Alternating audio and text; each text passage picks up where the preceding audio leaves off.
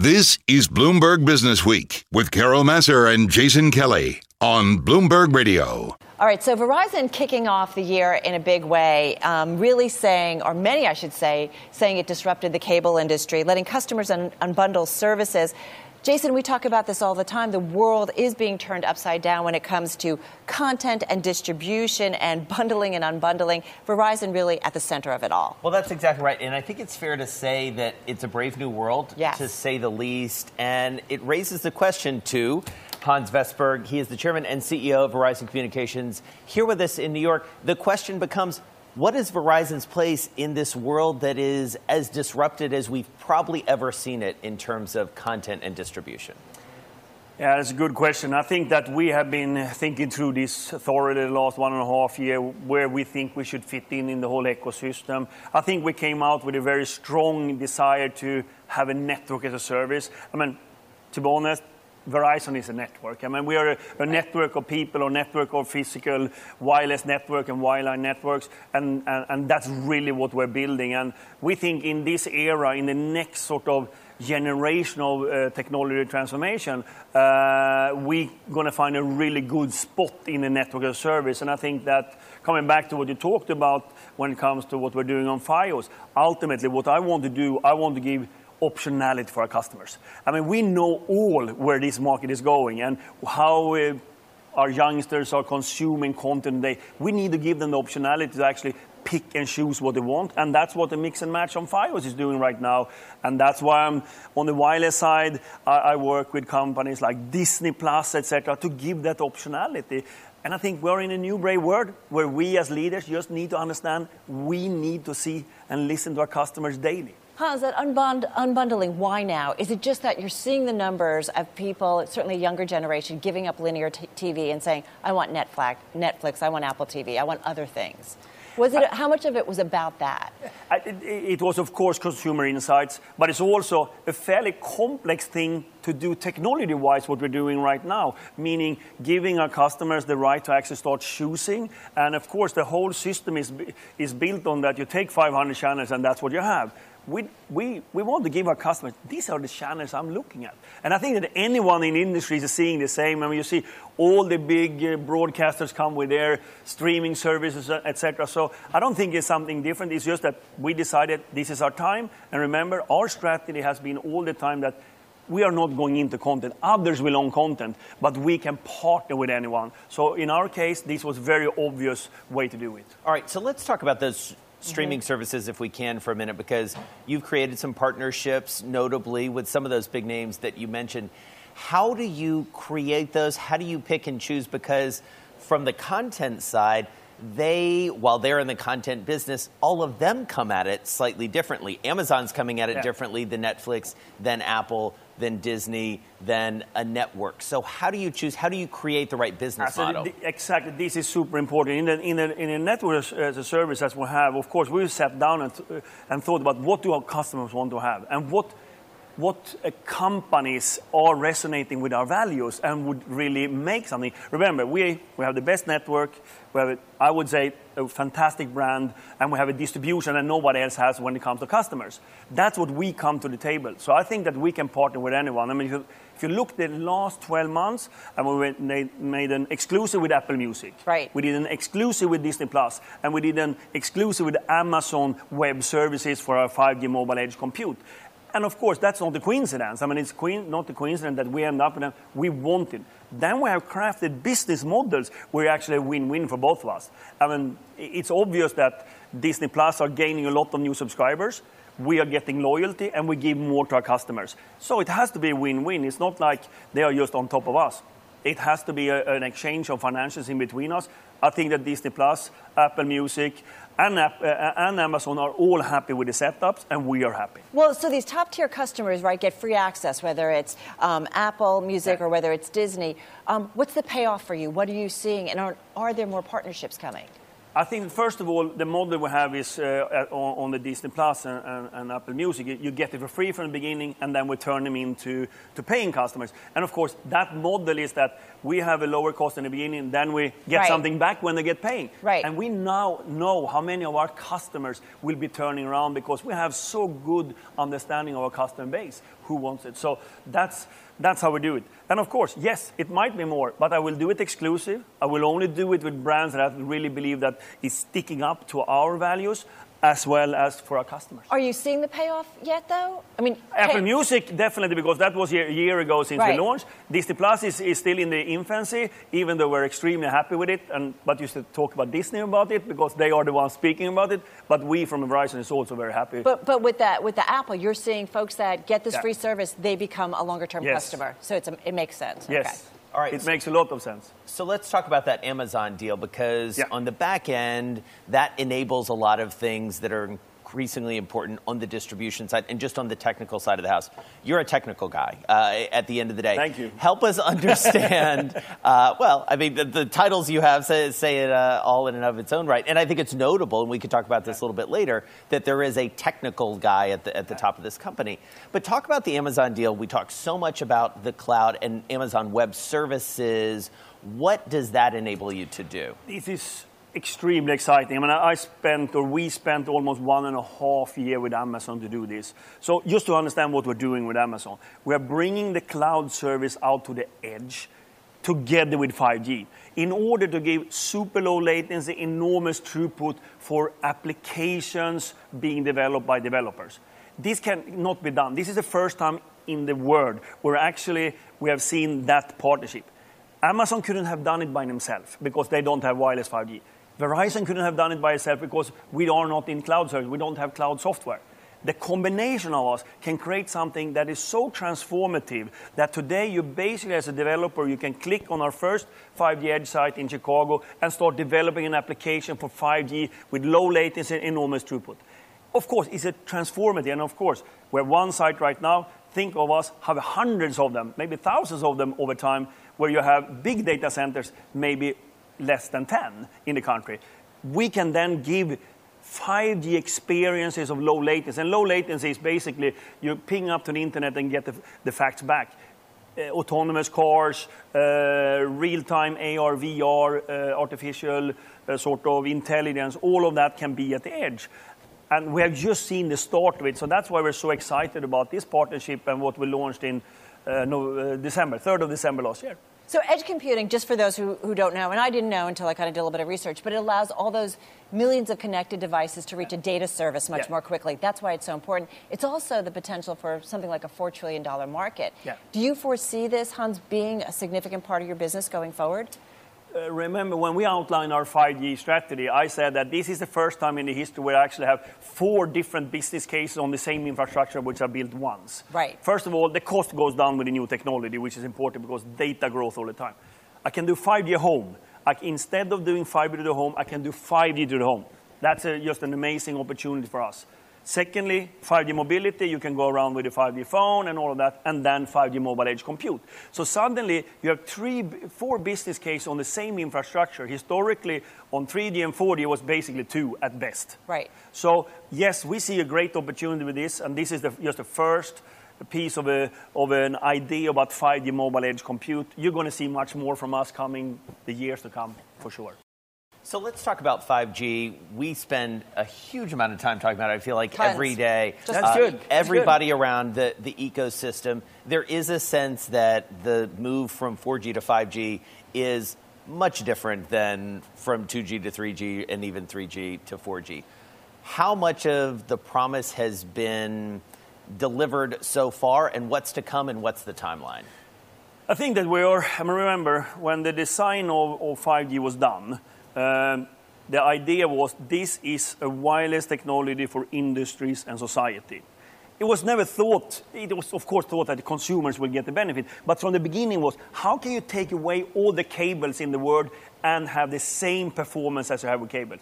Being much more agile, having new ways of doing it. That was the idea. So, of course, a lot of the things when I think about 5G is that 4G has basically two capabilities speed and throughput. The phone is better every time you get uh, a new generation. In 5G, it's eight currencies. You can battery optimization, low latency. I mean, just one of the currencies that today I can connect 100,000 devices per square kilometer. Tomorrow I can do 1 million. And it's not never going to be 1 million people on a square kilometer. So it's done for devices talking to devices, optimizing flows for industries. So where, do, where are we? I mean, the plan was actually to, to come out 2020. We came out 2018. I think we're ahead of the game, but still, from a consumer market, we're just now starting to, to massively uh, come into it. And as we have said, this year we're going to launch 20 5G phones this year. So, uh, but then we also need to realize this market is probably, and, and uh, I'm not sure it's true, but I think Apple's have the highest market share in this market. So it becomes important that Apple has a 5G phone because people are very, very loyal to their operating system, apparently. I'm not buying a new phone until it's 5G. No, exactly, and I think that many th- think if you're an Apple user, right. Uh, I think that Samsung has come out with fantastic 5G phones already, uh, but it's a little bit how it works between the operating systems. So wait, help me a little bit. Be more a little specific about the rollout. So how many cities this year? We haven't said that yet, but I promise you, very soon we will tell you. Right. I think that last year we said 30, we made 31. Uh, we made 14 NFL stadiums and four other arenas. We think that our 5G is so different from others because the performance on our millimeter wave 5G is just extraordinary. Today, I get 2 gigabit per second in my phone. If you have a 4G phone, which you probably have over there, you probably have 40 to 50 megabits per second on Verizon, which is the best network in the country. And here we're getting 2 gig. You cannot even imagine how much faster that is. Right. Do you need the more mid-band airwaves to expand in 5G? What today, do you need? Yeah, today, I have all the assets I need to deploy a nationwide and a millimeter wave uh, network. Over time, of course, we always look into are the other spectrums we need in order to be more efficient. Because there's some auctions coming up. Yeah, there, there have been some announcements about it. I think that C-band, we have said that that's an interesting spectrum because what is most important with that is it's a global spectrum other countries are using that spectrum. Ultimately, you want roaming to work, so you take your phone wherever you are, and the 5G service will work. Right. That is a spectrum that is going to be fairly global, the C-band. So that's why it's fairly in, interesting uh, to be part of it. We have many international customers. We have international business. Right. Uh, our customers want to have their phone on the go. You said at the top of the conversation, Hans, that you're in the network business and described that very well. You still do have some media properties, though. Yes. You know, Yahoo, uh, HuffPost, AOL. What's the strategy there? Does that grow? Does it expand? Organic acquisition? What happens there? It's a good question. I think that uh, as, uh, as I came in and a new team came in, we started looking at it. The first decision we made that everyone works here works for Verizon, and we need to find are commonalities. The first commonality we decided we have one brand value, that's trust and innovation. Doesn't matter if my engineers is, is digging the streets with fiber in here in New York City or they work for Huffington Post. Trust and innovation is what my customers need to get from us. So that was very important decision for us because that also catered what we should do with Verizon Media Group. Today, we have all our over-the-top solutions, you know, finance, sport, entertainment, etc., Uh, actually making a lot of understanding for us where content come from. And secondly, for my enterprise customer with my advertising platform right now, I can go to a customer and say that, hey, I not only can sell you connectivity in 5G, I also have the advertising platform. So suddenly I have synergies from my sales point of view. I have technology synergies because many of the Verizon Media Group's engineers is working with 5G today. So suddenly I feel that this is really fitting into a strategy that we have. But uh, we're happy with assets. Up to the third quarter, they had done a fantastic job from coming from double-digit decline to very, very small decline. So they are doing a good job. You've been very consistent, though, about kind of swearing off some of those big deals. Yes, I have. Is that still the plate? Is that still the, the position that you're holding, especially as debt levels have come down? Because at one point, you were pretty interested in, I think, one of the big TV companies, whether it was Charter or something else. It was probably true before me then. or the company, yeah. Yeah, no, I think that I, uh, I and my team think that we have so much growth to be done in this technology change to 5G. We want to be focused on that. We think we can create value for our shareholders, employees, customers, society on the focus we have on the network. So I have actually explicitly said that linear content companies, I'm not interested in that because right. there was so much hang on our shares. Everybody was asking, are you going to buy that three letter acronym on that three letter acronym? I said, no, we're not going to buy that. And it's important for a company as well when you formulate a, a new team. Uh, a new culture and you go somewhere, it's very clear what you want right. to do or not. Right, and that's why is. no. All right. So let's do a Well, little. wait. So what would you buy? Could No, you do, would, there are, is there anything out there on the No, M&A I think front? that what, what we are looking into, and, and we, have, we, we buy small companies, especially for the 5G era, that can be part of our enterprise business and things like that. But we haven't bought anything large uh, lately, and right now I'm more focused on the execution. I think that many of our competitors are thinking about a lot of other stuff. Yeah. Me and my team, we can come in every Monday morning and start thinking about how do we execute even better this Right. week. All right, so let's do a little rapid fire to uh, end up this interview. A little bit about your management style and maybe how you view strategy going forward. Biggest existential threat to the company or the industry? The existential threat to the industry is hard to say. I mean, I, I think the technology is going to be more and more important for each and every person on this planet. So um, I don't think it's an existential threat to the industry as such. But if we don't think about customer and seeing that we get the customer the optionality, that's an existential threat for any business, I would say. What competitor do you most admire and why? I respect all my competitors. I, I, I pick and choose for whatever I want to take from them. But to be honest, there's no one that I think that is that's one I want to be or something. Uh, but I respect them all. Is there somebody outside your industry though that you really respect and that you think, man, they just they get their mission, they understand things, or their company culture?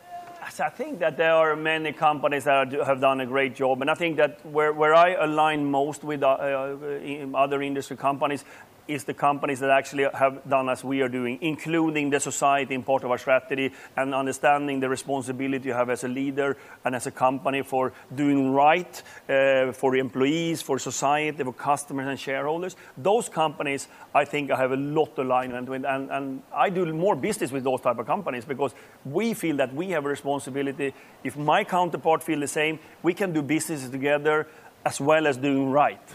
Uh, what's the best advice you've ever given and who gave it? You've ever been given and who gave it to you? To me, oh, I get so many advice every day. so to select one of them, I think that somewhere in the beginning, I think that I got advice to, to really see that uh, I, I support and help people that are above me, below me, and on the side of me. I think that was important. I, I come from a competitive life. I was a sportsman. So basically, I was extremely goal oriented, so people moved around me. Um, I, I learned quite quickly that I need to work with everyone and, and to be a good team leader. You are a sportsman, and you have certainly your background has been in sports a lot. I mean, you guys have, as a company, have expanded into that as well. Yes. So, is that too a significant part of the mission, mission going forward? Yes, I think that we think that uh, the technology and the 5G uh, has such a bearing on the new experience that I want to have in sport venues. Uh, we want to have the same experience in the sport venue that you have at home, and actually you can give some even better in-stadium experience. You can only get that with 5G because the, the unlimited spectrum I have, the uplink that I have, so thousand, hundred thousand people can send up the data at the same time. Virtual realities, pick their own cameras, can only happen in 5G. That's why we're into sports. That's why we're in NFL, we're in NBA, Right. uh, we are uh, together with the uh, baseball teams. We think that's important. All right, so I think I may know the answer to this question, but if you Ah. didn't So have, why are you asking? well, if you didn't have this job, what job would you want? I, ha- I have a feeling it might be something in sports. Sports. Absolutely. Yeah. like, what uh, job? What job? No, I, I would love just to be around sports, leading sport teams or a big movement in sports, and that's why I joined the Swedish Olympic Committee. I had Right. one mission in life. I wasn't going to get the Winter Olympics 2026 to Sweden. I had to quit a little bit earlier because I got another job, which was apparently a little bit more important. uh, but that would be what I do. And then, of course, working with the UN. I have spent half my life already from the Millennium Development Goal with the Sustainable Development Goal. I'm in the UN Foundations Board to give back and see how technology can actually change the word in the next decade is so important to me. Inclusion for people, fairness, uh, everybody can get education, healthcare from technology, the climate change, all of that technology should help with. Hans, you guys are obviously, last question, you're all about 5G, no doubt about it. And so is a lot of the world. When do we really see it invading our world? Where everything I think is. this year is going to be an important year for that. Okay. This year? All right, Hans Vestberg, really appreciate you spending some time with us. Thank you. Thank you very much.